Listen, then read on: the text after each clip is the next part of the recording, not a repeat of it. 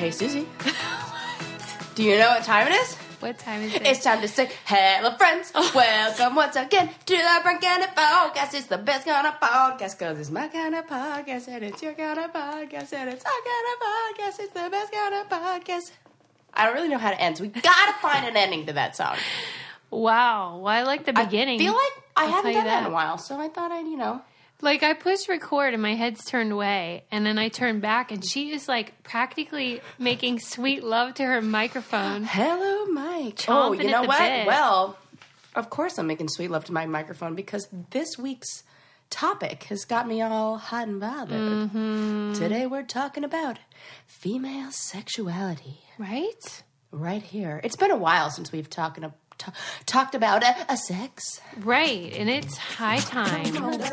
You know why it's time? Let's talk about you and me. I mean, that's a good tune. all the good things and bad things that me. Let's talk about sex. I don't even know if, what those words. Yes. Let's talk about sex. God bless them. And then you have I Want Your Sex. Mm-hmm. George Michael. That's a good one too. I want your sex. There's no shortage of sex songs. No. Sex passionate, sex is Uh-oh. fun. Sex is best when it's One one, on on one. one. Dang, I like that. What's your favorite song to get freak nasty to? Hmm. What do you like? Are you more, oh my god, ah, what's it gonna be? I can honestly say I don't think I've ever had music on. Stop it! Stop it! Stop it! Stop it! Not intentionally. No, you're missing out. It it takes it to a whole new level when there's music. Okay. Yes. Maybe I'll try it, but like I have this thing I mean, where I don't all the time, but Ugh, my niece Dahlia is going to really love this oh episode. well. sh- Did you see her picture on the Brain Candy uh, Insta page? no. Oh, I should. I should. I'll look. show it to you.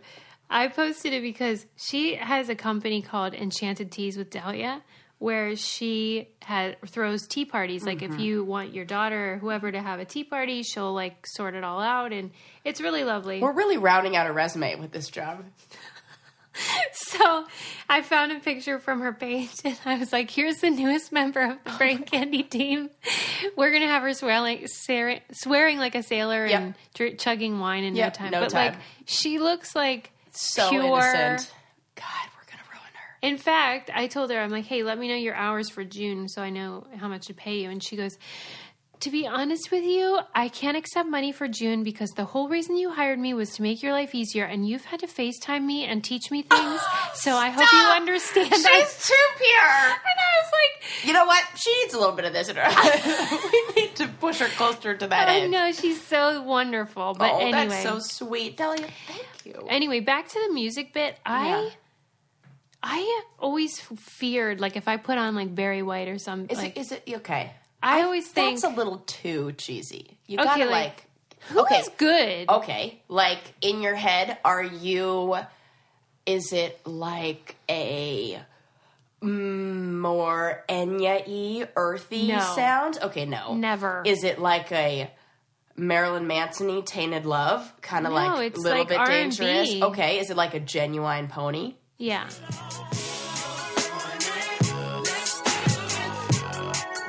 Okay, there we go. Yeah. Yeah, so you're like that. But it seems like weird if I put that on.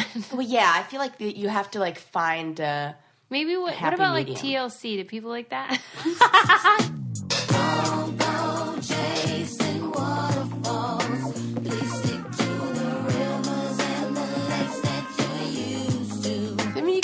gotta be picky. You don't have like a playlist. I have a playlist. you I have lie. multiple playlists. Can you share it with our audience? Absolutely. Where can we put it on the newsletter? yeah, I mean, I can just tell you some of the ones that are on. I have two. If you want the full list, put sign up for our newsletter. It's on our uh, website, thebraincandypodcast.com. oh my god, yes, I will totally share with everybody. You can even like follow my.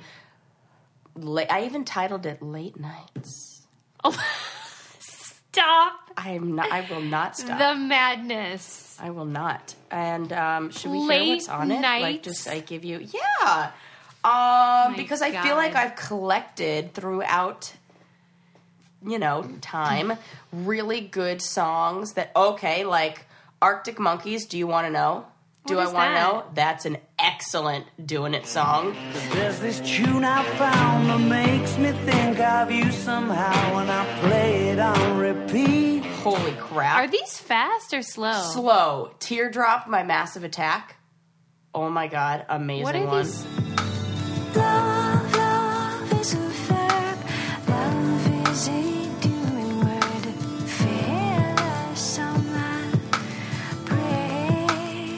Praise. Number one Man. crush by Garbage. I would die for you.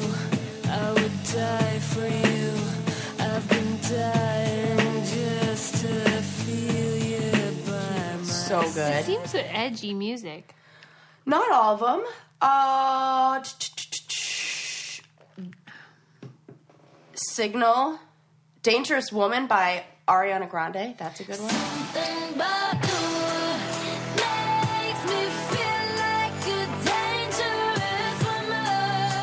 Mean, is this something that you always do? Always. Every time I hear a good song, I'm like, add to the No, wait, but I mean, whenever you're late night, Yeah. whenever you're gonna get in the mood, you No. put it. Okay.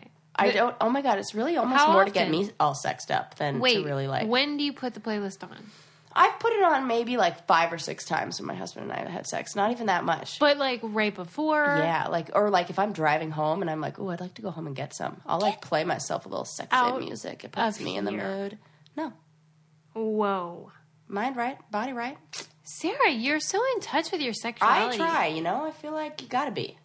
You do? It's m- more fun for me to be. Mm-hmm.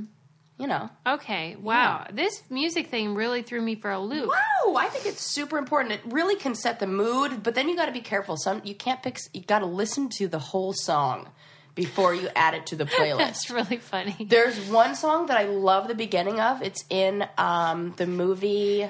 Oh crap! What's the movie called? Uh, Empire Records. Yeah. it's an Empire Records where she's like about to take off her shirt to uh, sexy Rexy Rex Manning uh, in her office, and um, the song is super sexy in the beginning. Joe, it's Rex Manning Day.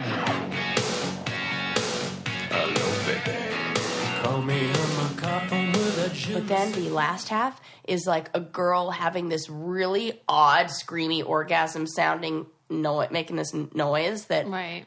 it would ruin any moment.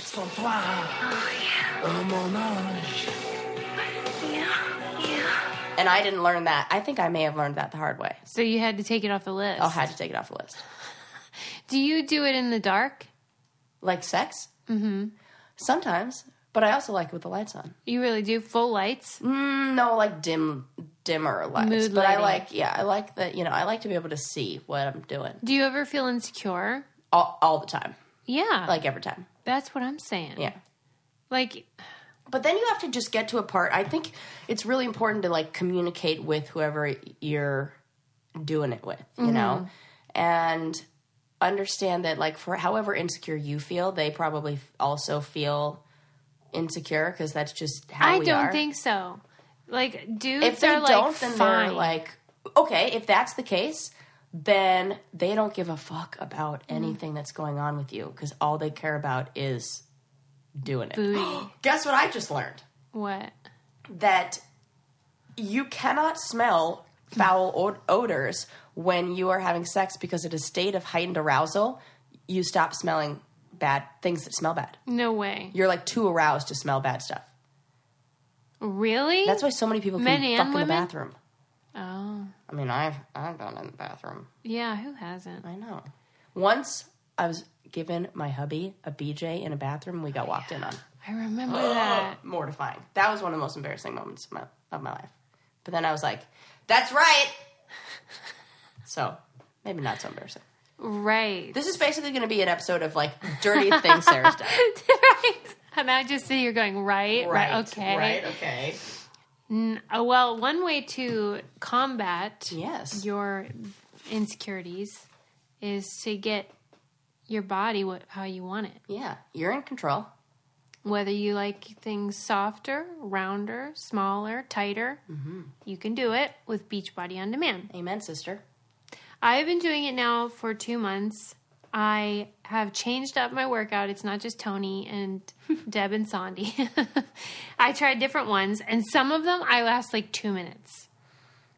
Right. I and I realized, whoa, I have. Those are the a- ones that you should keep doing. Yeah, Right. It- but sometimes I just feel like I'm not coordinated enough. Mm-hmm. But how do you get more Practice makes? Practice, perfect. practice. Yeah, so you guys should try. Please do it with me. I mean, come on. Here's how you do it. Just text brain candy, all one word, to 303030 and you get full access to the entire platform for free. So you can try it out. Oh dang. Right. I'm saying try it, Mm-hmm. people. I just did my uh, little yoga sesh. Take a peek at that. I have it up on Instagram. And super Oh my god, I love that. Yeah, it was so it's so It easy really and it's just like a quick. Maybe it was like twelve minutes, but it, I feel like it's a good day to wind me down at the end of the day. It's this time of year where it's like vacation, bikini Mm-hmm. body, um, you know, anything you like wedding season, Yes. you want to look your best for. And I'm doing so many more outdoory things that I want to be functional in my fitness. I did a tweet the other day, which was a true story. Mm-hmm. I had put on this dress, and uh, it had a zip in the back, which can be really hard to do on your own. But it also had like a clasp at the top, Mm-hmm. and honestly, it was in the exact spot of my back that I mean. And I tried for Oh, no. five minutes. And then later, I finally got it, but then later I was like sore, being like, why am I sore? Oh, because I had to zip up my dress. And I tweeted about it, and some listener was like, oh, you better keep doing that Better beach keep body. doing that. It's true, though. You work muscles sometimes in life And you clasp you have. and zip and clasp and zip and clasp. Anywho, yes, text 303030, text the word brain candy, all one word, and you can have access to like 600 different workouts. Okay. Yeah, because I feel like that's actually a thing where like sometimes I don't do it, sex, Yes. because I don't feel great about how I look. Uh huh. That's terrible. I think a lot of people do. Yeah? Yeah, and I think for women, you got to get your head in the right place. You know, Yeah, well, that's true. it's really important to be. And if you're thinking, if you're like in your own head Mm-hmm. and in a bad headspace, then it's hard to enjoy the moment and really be there. Yeah, You know, no. that's why I feel like music problem is usually. so helpful Hmm. because it helps me stop thinking about all those other things and I just think about connecting to what the music sounds like and how does my body feel moving to that music and Well, blah, blah, Sarah, the reason that we're doing this episode is kind of what you're talking about, Blah. which is that you went to a stripper class. I totally did. I did. well, So I the, I want you to start at the beginning. Yeah, like how did I get roped into this thing? So the girl who does my eyelashes, she's Yeah. so amazing, and she was just ta- like I was just talking to her about you know like how women are categorized and basically like women issues, and she was like, you know what, I think you need a little bit of this class, and so she told me about.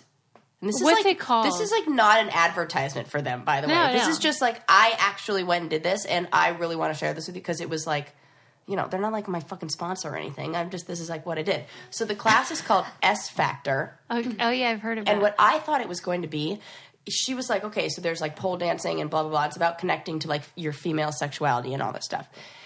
And I thought it was going to be one of those pole dancing classes, which I had done before. Oh, I even did it on camera on my season of The Real World. oh wow. Bea took me to one of those classes. Let me tell you, I had never been so awkward. It was like all the lights were on, mirrors are everywhere, and half the girls are doing awesome acrobatic tricks, and I don't even know what I'm doing. P.S. I just read that stripper poles spin. Not the ones that I used, not the ones that we were Okay, using, but but, some of the them clubs? do. Yeah, Who knew that? yeah. Some I thought they do. were like goddamn Cirque du Soleil ladies. well, the the good ones are, okay. but some of them spin. Okay, go ahead. Um, yeah, the ones that where I, I was at, you have to actually do all the work because it's a workout too. Um, so I was like, okay, I don't know. What do you wear to this? that was my first question. What do I wear? So she said you could wear whatever you want, like whatever you want, really. And you know, you can wear shorter shorts because having some skin to stick to the pole makes things a little bit easier. But you could wear sweatpants, you can wear leggings. There was such a mix. So what what footwear do you wear? barefoot. Okay. So I walk in there. First of all, I What if I- you were like those five inch heels with the clear? you can. They totally have those. That you. One girl was like, put them on at the end of it. I'll tell you all about that. Don't think I won't get there. Okay, okay, okay. So uh, I decide to go, and I can't believe I went because usually it's like not me to do this kind of stuff. So I go there, and I'm like expecting to see a bunch of girls who look like they could be strippers. Like they're not at all the case. There is the widest range of, and first of all, they the people in the class are all at the same level as you. So everybody in the class with me, there were probably about twelve of us.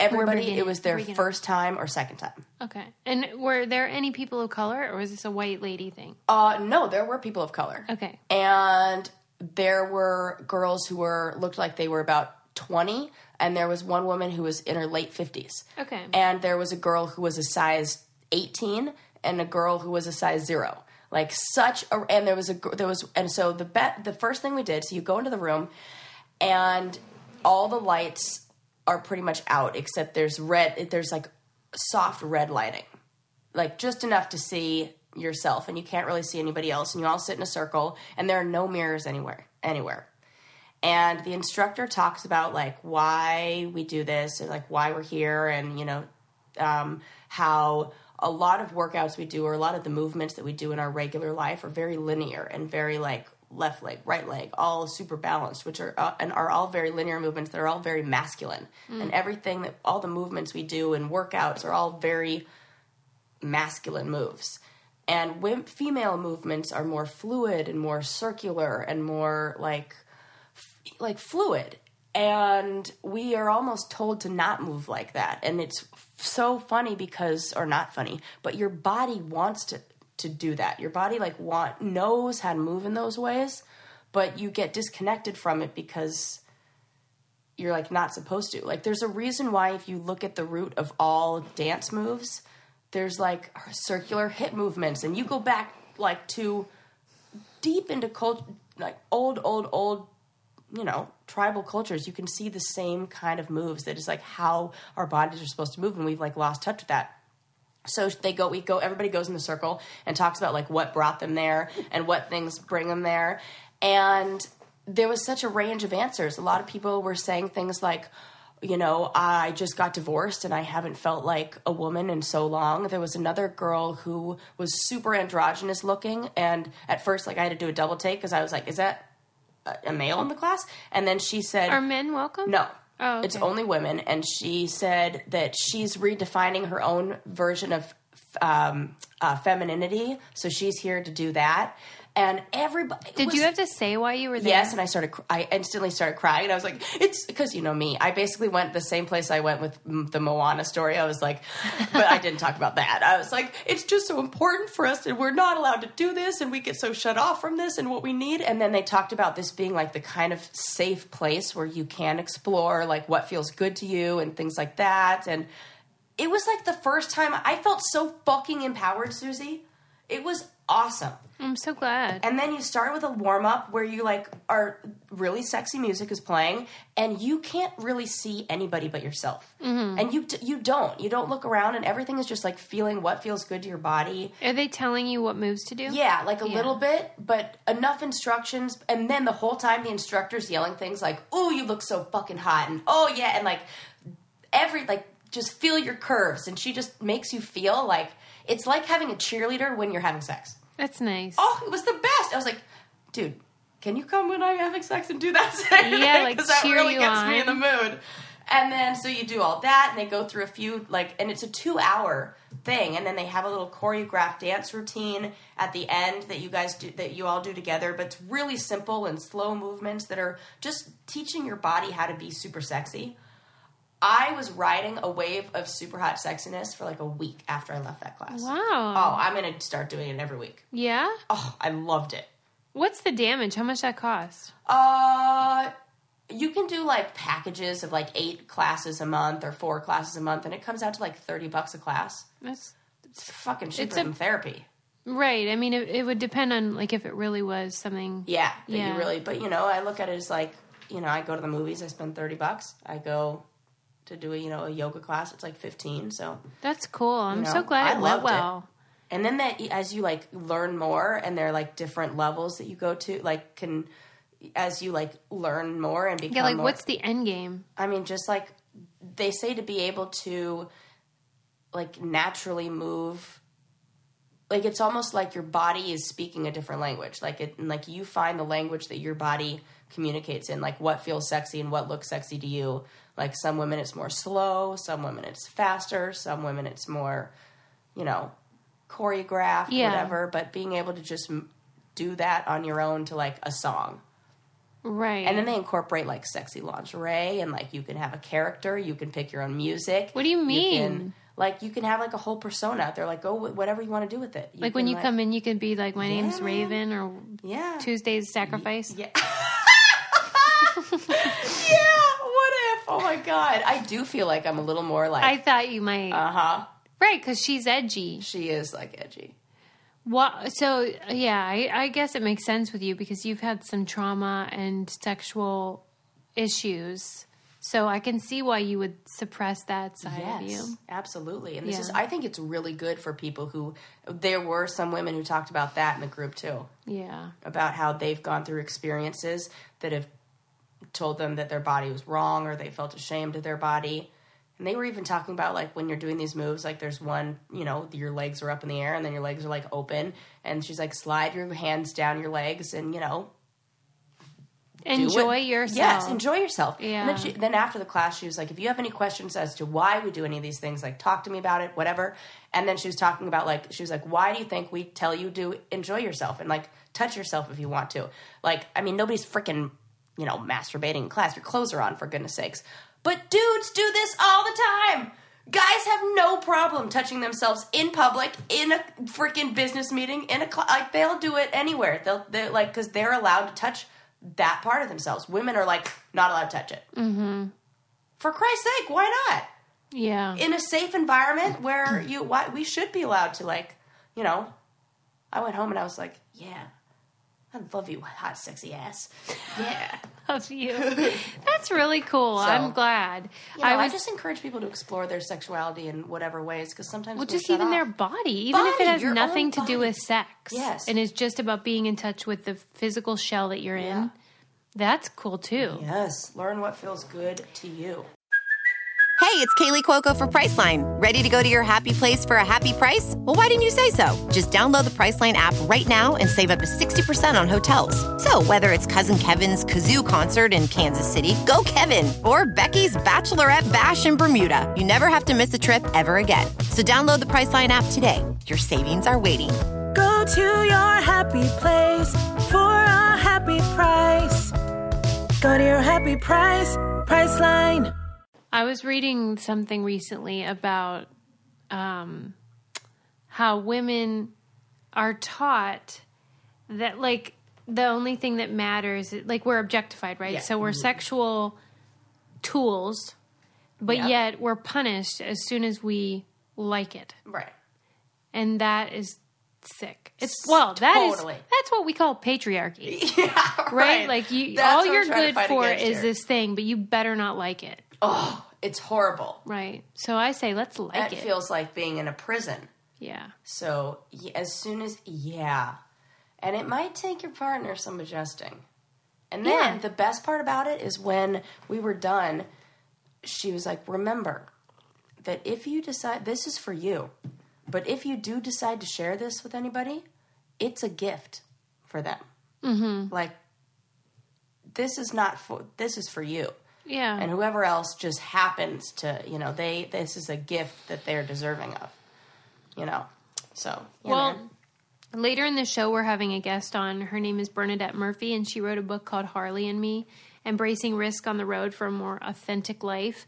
And it made me think that I had done the interview, but I wasn't sure what episode I would put it in Mm-hmm. because it's something a little different, but it seemed perfect for this because she's um, a woman whose children are grown and she was getting a divorce and she got a motorcycle even though she'd never had any interest in them before. And it's like the kind of midlife crisisy look going on.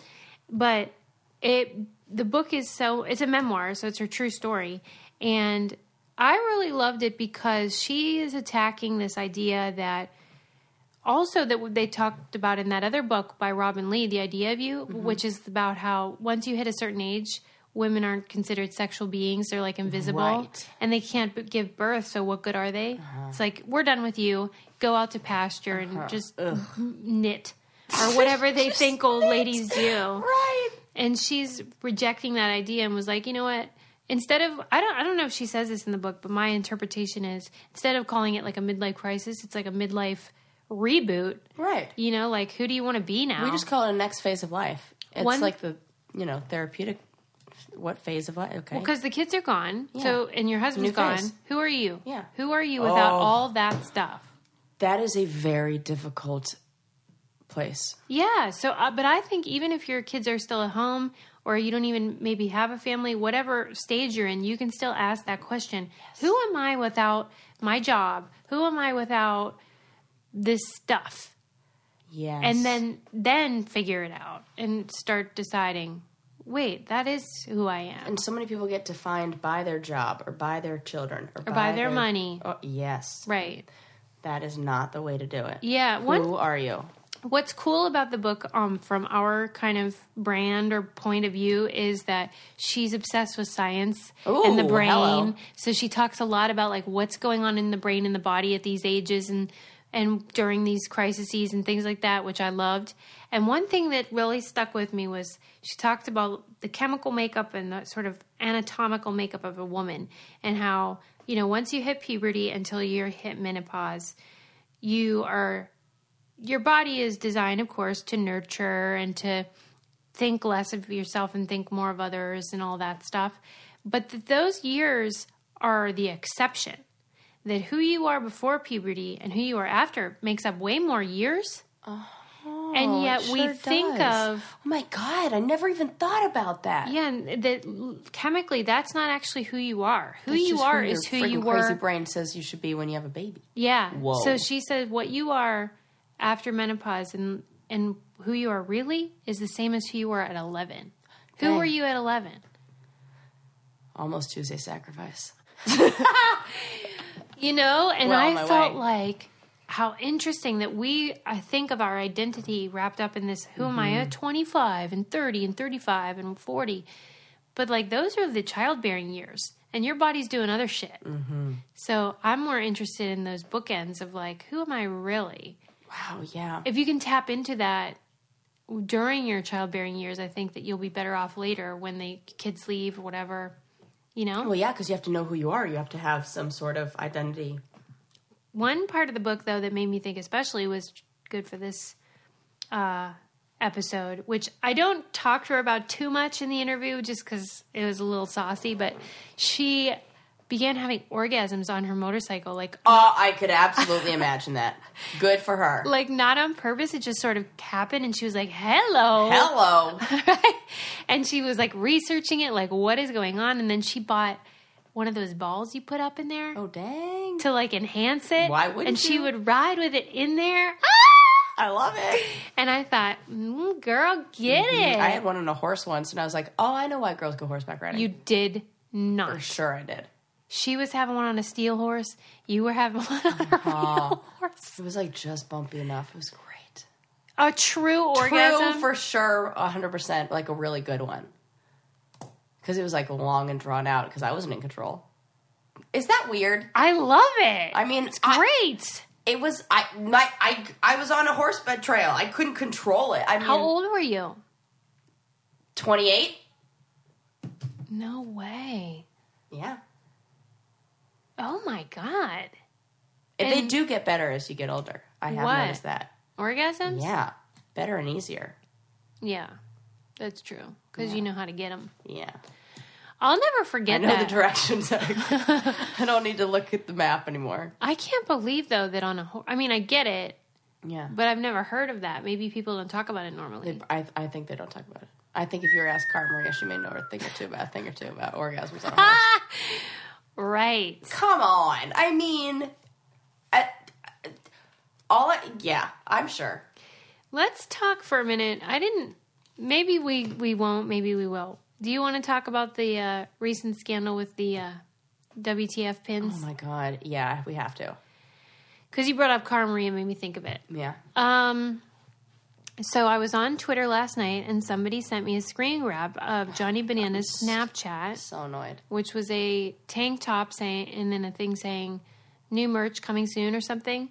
And the design was the exact design we had done for our Patreon.com slash Brain Candy seven dollar level pins, which mm-hmm. are a play on the MTV logo, but instead of saying MTV, it says WTF. Mm-hmm. And first, let me ask, what are your thoughts? I say how pathetic because he can't come up with the original idea.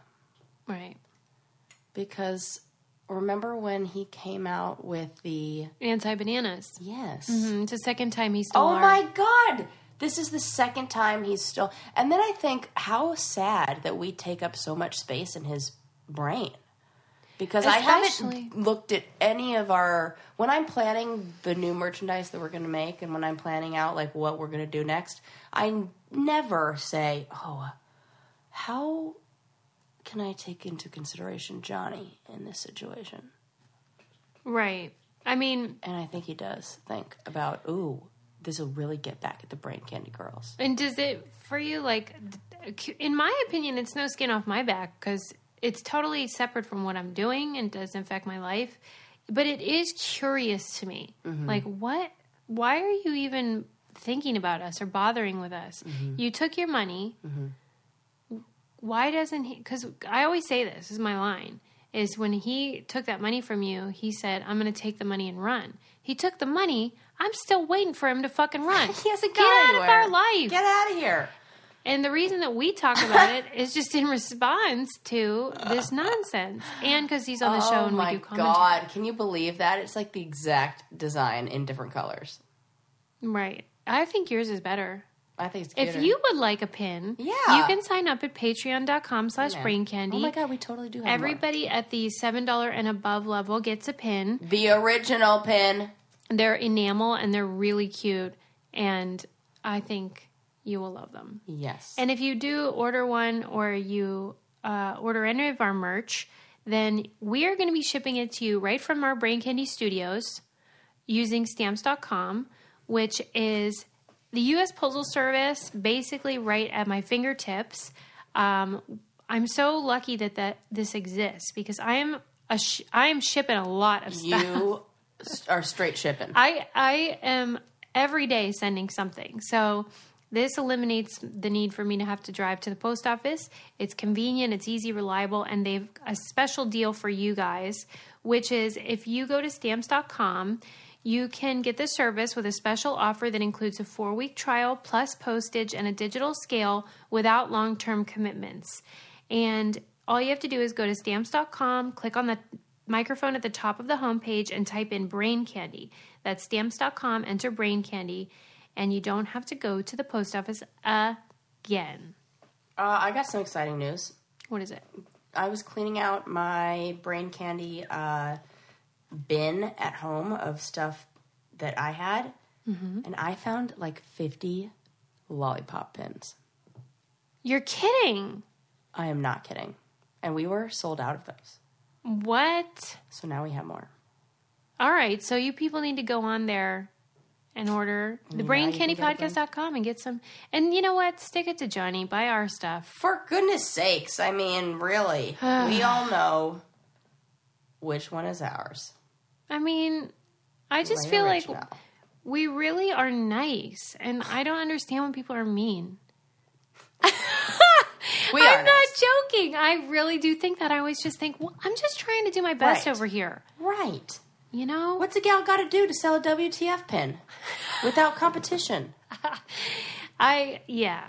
I just think that he I hope he starts selling a lot of shirts What because if we just took the exact same design and copied it? I mean, we, he would probably end up doing a cease and desist against us. Could you imagine? We should probably not reveal our plans on the air. then there's evidence. Uh, you know what? It's not worth it to No, me. it's not. My life is really nice. Oh yeah. And I feel so thankful. And whenever that, I was thinking about it last night when I got the information about his merch. And for a second, I was angry. And then I was like, wait, why? My life is really nice. And I have good people and good things in it. yeah. And from the looks of it, I don't see that in his life. Right. I mean, what I see is a sad person. And so if that's what's going to make him happy is like copying our stuff, Go ahead, sell some T-shirts. be my guest. Be my guest. We hope that we can continue to make designs that you also like. Um. Anyway, okay. What else are we gonna? What else do you want to add about female sexuality? Um, or nothing? You know, like do it, get it, take some hot baths.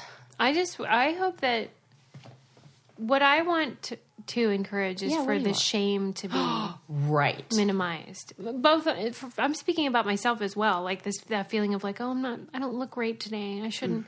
It's like that's fine. Mm-hmm. What is it? Katt Williams has you. like the best joke about like women worrying about their nail polish matching, like, and like he's not going to look at you and It's think so like, true. oh no, is that red and mauve? Uh uh that's so funny. and then he says something else about like about women being worried about stretch marks. Mm-hmm. It's like, look, you were either big and got little, little and got big. Either way, we're fucking. we get it. Really There's funny. only two options. We know why you got those. Doesn't matter. We're still gonna do it. So well, but I was telling that. Sarah that yesterday my son said to me, Mama, you need to paint your hair again. I can see the brown coming through. and then he said, And why is your stomach so big? And th- uh, we were talking about whether he's obsessed with the idea of me getting pregnant and hoping Probably that, he gets a sibling or something. But let's say it wasn't that. Mm-hmm. I do think that kids and boys especially pick up at a very early age either from like society Mm-hmm. or from even things I say about myself. Absolutely. don't know. No, they totally. Because I remember all the things my mom said about her body. Yeah. I remember every way my mom picked apart her body. wow. I mean, I don't think I do that, but it's probably sometimes. Uh-huh. yeah. Oh God, I hated that. And We I need to be kinder like, to ourselves. Uh huh. And I remember thinking like, oh my God, she looks so beautiful. She. I remember thinking that like my mom looking like a woman and like so. I can't wait till I'm like grown up and have hair there. You know, Wow. like I thought all that stuff. And then there was just shame around it. Did you see that picture of Amber Rose in the buff? No. I Oh, look. you gotta look. Oh, hello.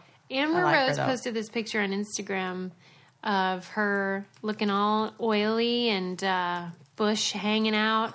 And everyone's like, the bush is back, baby. Yeah. Thank God. You love the bush. Oh, yeah.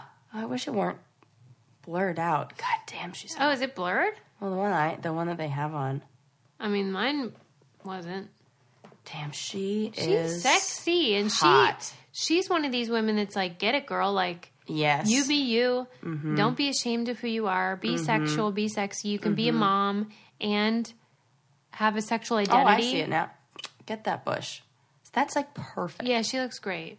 Holy fuck. I balls. really, really resent when women like her do that, and then other women are like, "You're a mom," as if, "Oh, I'm a mom now, so I can't be sexy." Fuck you. She can do whatever she wants. We all can do whatever we want. No shit. It doesn't matter if you're a mom; you can still have a sexual identity. Yep. In Oh, fact, God, she's so especially if you're a mom. Yeah. I mean, for goodness sakes, that's like the I think a diff- a very difficult part for women is like your body did the most awesome thing ever that it was designed to do. We should be worshiping what women's bodies look like post pregnancy because those are like the signs that they did something The vessels fu- of badassery. Yes! I mean, the things that a woman's body can do when it's pregnant, for goodness sakes. I mean, everybody should be bowing down, and we need to remind women out there just that they are Wonder Women. Yeah, All of them. I'm with you. and I want to live on that island that Wonder Woman lives on. Of all women who just kick ass. I wanted to tell you guys about a company that I really love and anybody that is out there that wears contact lenses, please give this company a try. Um, basically, it's like the Warby Parker of contact lenses, where they've eliminated the middleman, so then you reap the benefits and they give really high quality lenses for really great prices. You can get a fresh pair of lenses every single day for less, 60 contacts for 30 bucks. That's a dollar a day. Hello. It's half the price of other brands. And for our listeners, if you go to hubblecontacts.com, you get your first two weeks for free. I am one of those people that I just couldn't be bothered before. It was such a pain and I was just not seeing right. So I'm really excited about this solution. So uh, go to hubblecontacts.com and you can have 2020 vision for half the price. It's 15 pairs of lenses for free. What's not to love about that? And what's also not to love about my guest, Bernadette Murphy, is on the show today. She wrote an awesome book called Harley and Me. You got to check it out. Let's hear about it from her. Welcome, Bernadette. Thank you so much for coming on your book, Harley and Me, which, if you can see it, everyone should read. We loved it. And we have a lot of questions for you. Very cool. I'm really excited to be here. Thanks for having me. So, okay, I don't know if it's just the universe trying to tell us something, but we keep reading these really amazing books about women who are often, it's forgotten that they maybe have sexuality or an identity or something outside of being a mom. And Right. so your book fits right into that theme that we keep discovering. And so we were so pleased to find it. And I'm wondering, you as the writer, you're sharing this really personal stuff. Do you, how do you feel now that the book is out and people are consuming it? Um, I, I'm excited that the book is out and people are consuming it. I'm hearing really great stuff from readers. But I'll tell you, before the book came out, my brother, who I wrote about in it, I sent him a copy, had him read it, and he wrote back and said, you know, the riskiest part of this book is all the stuff you talk about in here. It's not that you went and did Right. crazy stuff. It's like you're being so, and he was like afraid on my behalf. And so the minute he did that, then I was suddenly freaked out thinking, oh my God, what have I, what have I done? You right know? because your Um, book in essence is about this idea of risk taking and whether you know it can uh, foster authenticity and you becoming who you truly are but sharing Right. private stuff is makes you really vulnerable It does. It What do does. But I think? that that's that's where we connect with each other. You know, if we try to give a, a impression of ourselves as all together, and I know what I'm doing, then we there's no place to meet with other people. But the minute we say, "Man, I'm scared about this," or "How do I do this?" or "Can I do this?" and someone else says, I, "You know, I got your back. Let's do it." Um, then we we have connection. That's true. I mean, my co-host Sarah and I are both from the reality TV world, so we're used to just being exposed and not holding back. But normal Mm. Yeah. human beings They don't do this. don't do that. so maybe your book will kind of free up people to have more of that discourse, don't you think?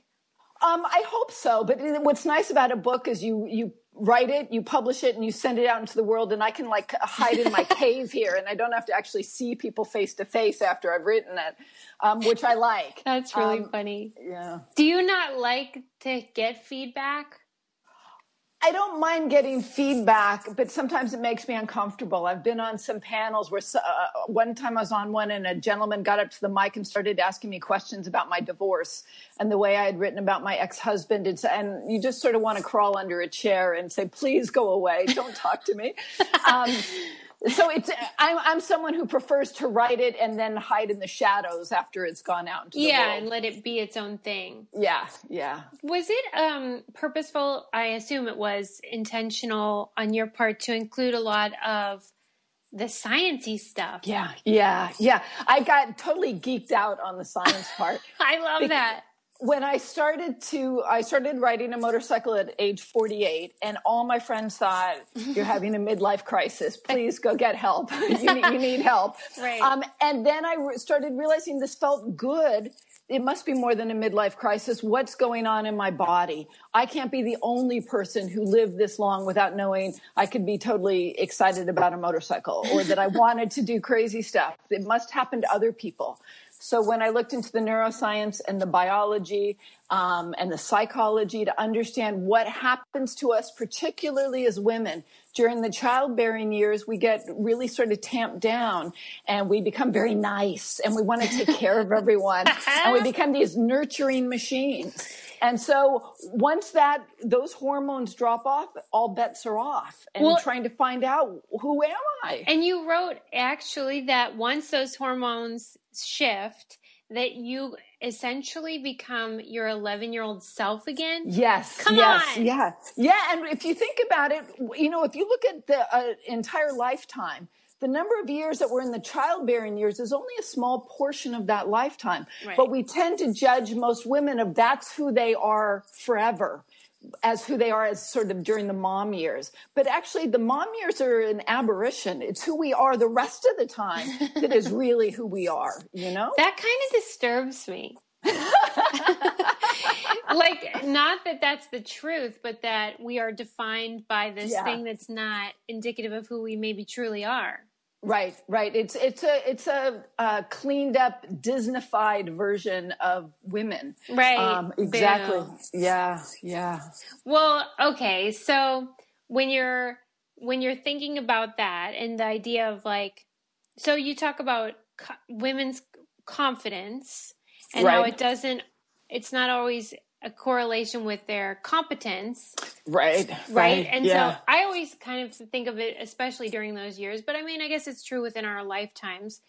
Why do you think that that's the case with with broads? That like, if we're we're amazing people, but we don't necessarily have the confidence to match.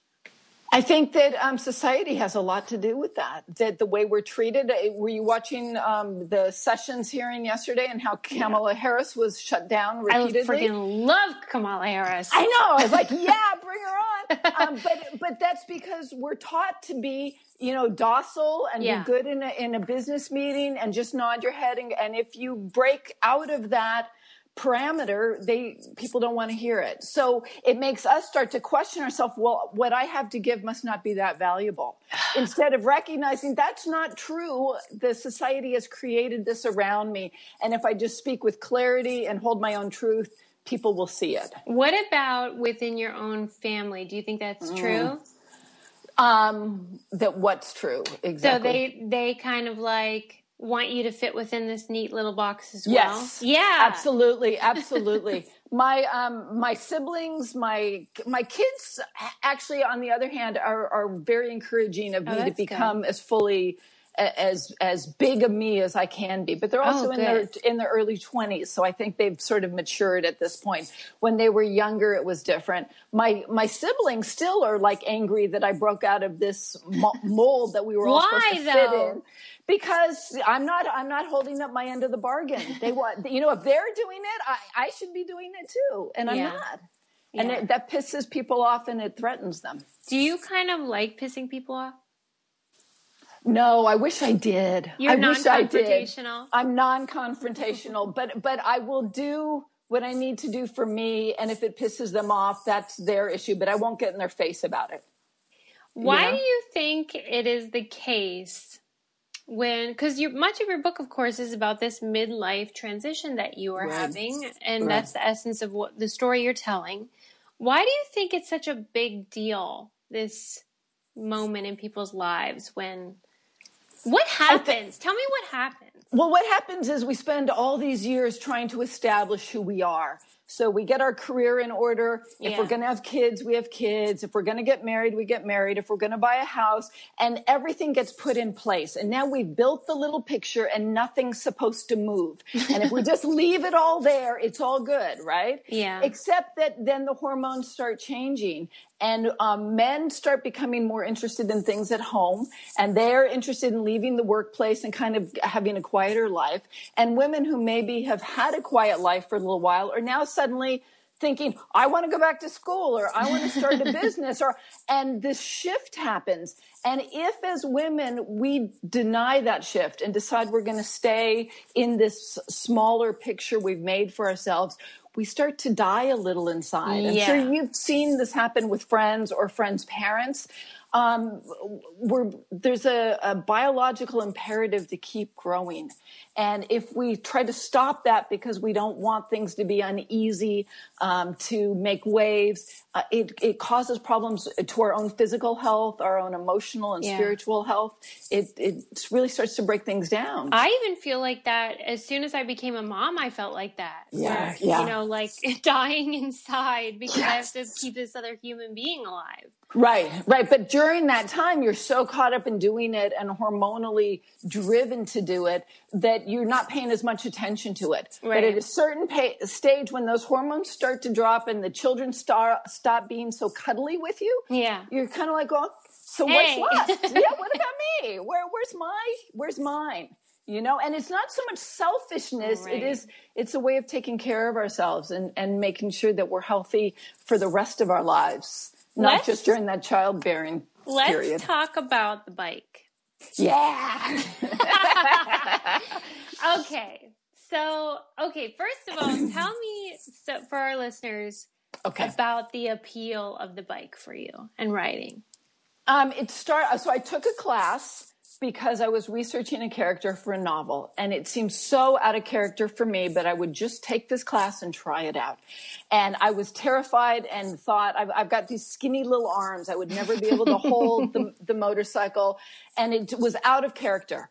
But once I figured out that it was more about balance and um, there's kind of a grace to it and a competence, once I got that and I could do these figure eights on the blacktop with the motorcycle, I started feeling elegant and strong and like an ice dancer. I've never ice danced, but it felt like that must be what it's like to go fast and smooth and and I'm like, oh, I want more of this.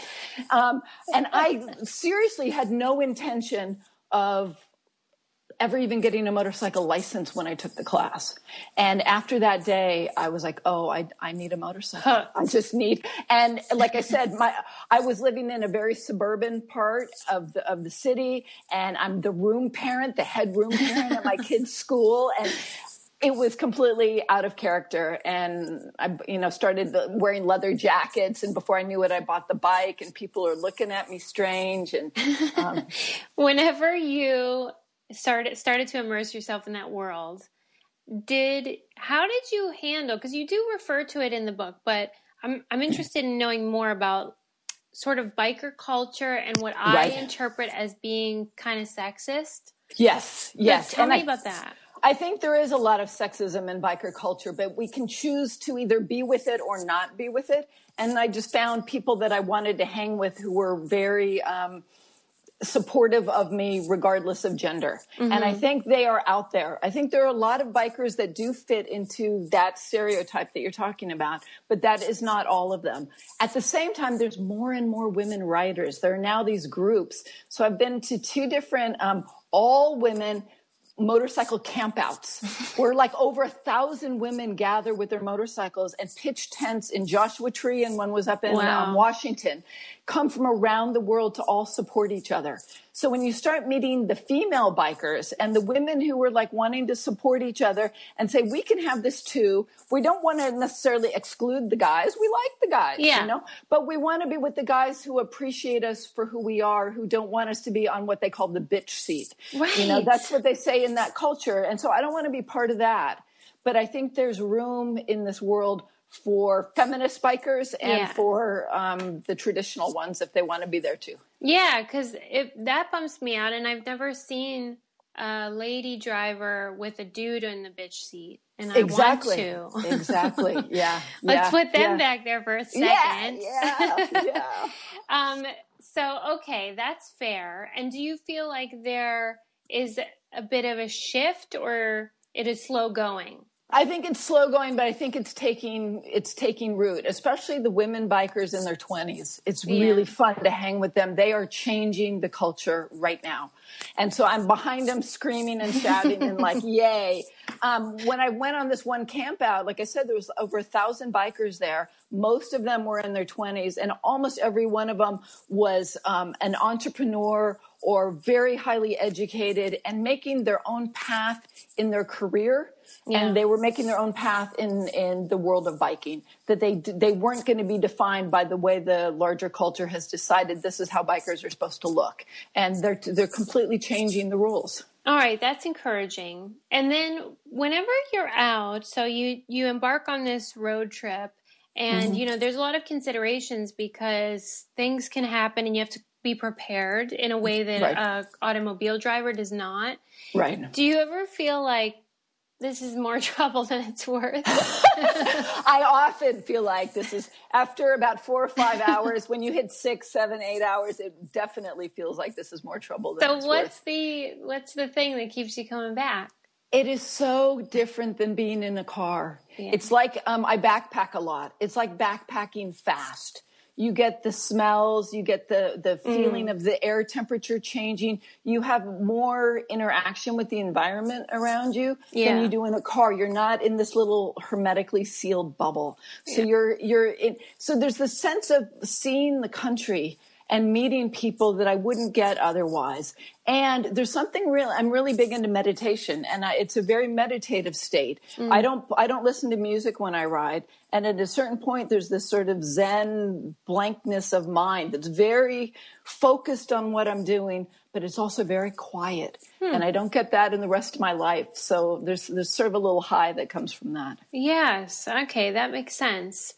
Um, and so, how do you feel about? Well, I'll ask you this first. As a writer, because you've you've written many books, you're so accomplished. You've been writing forever. You teach people how to write. Yeah. How do you feel now? So you have a new book out about your writing. Who are you now as a writer? Um, I keep growing as a writer. Um, I mentioned to you earlier, my first book had to do with Zen and knitting, if you can believe that. So I've gone from knitting to motorcycles I can't believe it. But it was it was a meditation on Zen and, and the metaphysics of knitting.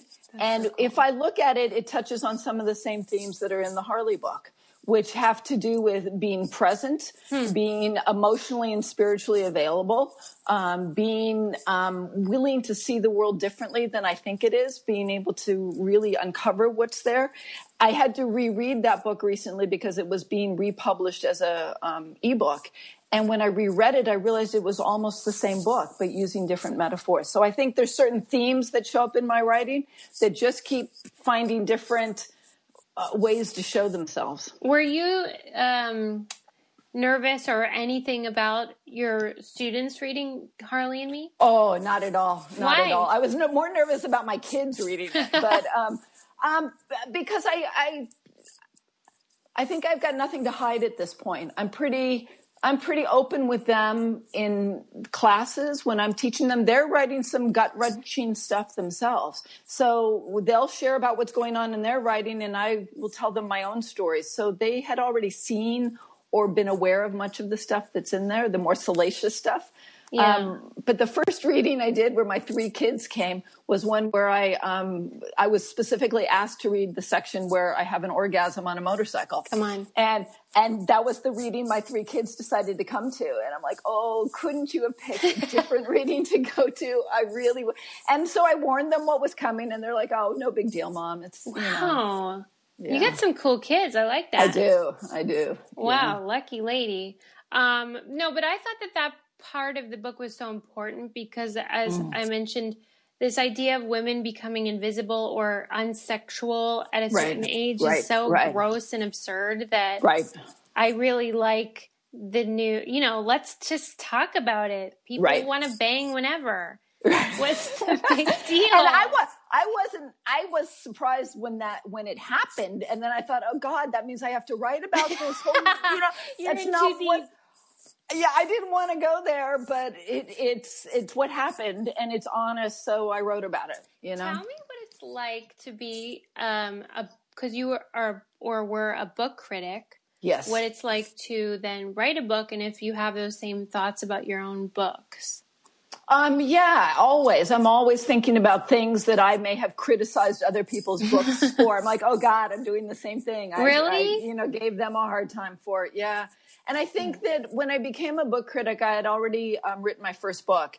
and I knew how hard it was to write a book and what a big accomplishment that is. Yeah. So I tried to bring the same sort of generosity of spirit Mm. into reading anyone else's book. Now that doesn't mean that I um, went easy on anyone Yeah. because if there was if there was important things to point out, if you as a reader might get this book, I don't want to mislead you and tell you it's wonderful when I see there's some issues. Um, but I also tried to to remember how hard it is to do what this author has done and to approach the book with a sense of um, awareness of Yeah. how much work it took to do that book because it's hard to write a book. No joke. That's why Yeah. I can't believe you keep doing it. um, we have one question that we ask everyone, Okay. which is, "What do you keep in the trunk of your car?" Although I'm now wondering if that's I do. I do. Okay. I, I keep um, rock climbing gear in the trunk of my car Oh. because I, I belong to the rock gym over here, and I actually meet my two sons there regularly too. So I've got a harness and chalk bag and That's carabiners. and- so th- Nobody's what I- ever said that. yeah, well, that's that's what I keep in the trunk of my car. Does what when you're on a motorcycle? What do you have to keep stuff in a bag? Um, I so on mine, I there's no bags on mine. So Okay. either I I have a sissy bar, and I have a bag that will slide on the sissy bar and then be hooked on. What's in Or- there? Um, so that would have that would be a piece of luggage. So if I'm going for overnight or for a length of time, it's like a backpack. Everything you'd put in a backpack for backpacking kind of stuff. Or I put on a, a little backpack and whatever I need, my coat or you know water or whatever will be in that. Right. But there's no there's no trunk. There's no right. You got to really pare down. you got to really pare down. Yeah. Um, is there anything that you want people to know that nobody's asking you about? Ah, I think I think the the important thing for me with this book was to get across the idea that risk is is important and a healthy part of life, and our our psychology. Um, when psychologists study risk, they look at it from only the pathological side, where it's bad, you Yeah. know, gambling or drug addiction or whatever. Um, that there, there's a good side, and it's an important and necessary side. And I think our society has forgotten that. We're so caught up with making sure our kids are safe, that we're safe, that our 401k is safe, that we're going to be able to retire, that we got the health insurance, and all that's good to a point. But that biologically, we need to upset the apple cart every now and again to grow. Because like if we're not, if we don't grow, we start, we die. We're not, we never find homeostasis. We're either growing or we're dying. So, um, you know, decide which one you want. And in order to keep growing, we have to keep challenging ourselves and That's taking so risks. good. And the book is so good, and I hope Thank everyone you. reads it. And where can they find you on social media if you want them to follow? Um, uh, let's see. Oh, I got to think of all those Are ones. you not into so, it? Uh, no, I am, but I never remember what they are. So my website is bernadette-murphy.com. I know at Bernadette Books is my Instagram. If you want, can I look up my Twitter? Yeah, I yeah, never- I up. never remember this stuff. Are you a Twitter person? I, I follow it. I am on Twitter, but I'm not very good about it. Um, I'm obsessed with Twitter. I, I retweet everybody all the time. I'm at um, at Bernadette B E R N A D E T Murphy um, for Twitter. Okay. Uh, and We'll then I'm to follow you. Yeah I'm on I'm I am all those places, but I on Twitter I'm just retweeting Kamala Harris all over the place. You know that's what I'm doing. You love my feed. Then we need to follow each other because I, I I'm gonna I'm gonna we'll create um, the echo chamber. exactly exactly we got we got to do something. yeah, right. It's you know, it's cathartic. It makes you feel good. Whatevs. And I like to yeah. tell jokes in there too. So, but anyway, cool. thank you for being. Thank you, Susie. So lovely to chat with you. I appreciate it. And, You're a um, delight. I'm looking forward to seeing what happens. I'm going to go follow you now. Are you on Instagram also? Yeah, man, I'm everywhere. Where, where, what? I'll just look up your name on Instagram. Yeah, Susie you. Meister. Okay. I'm there. Great. Great. Thank you so much. Have Take a great care. day. You too. Bye. Bye.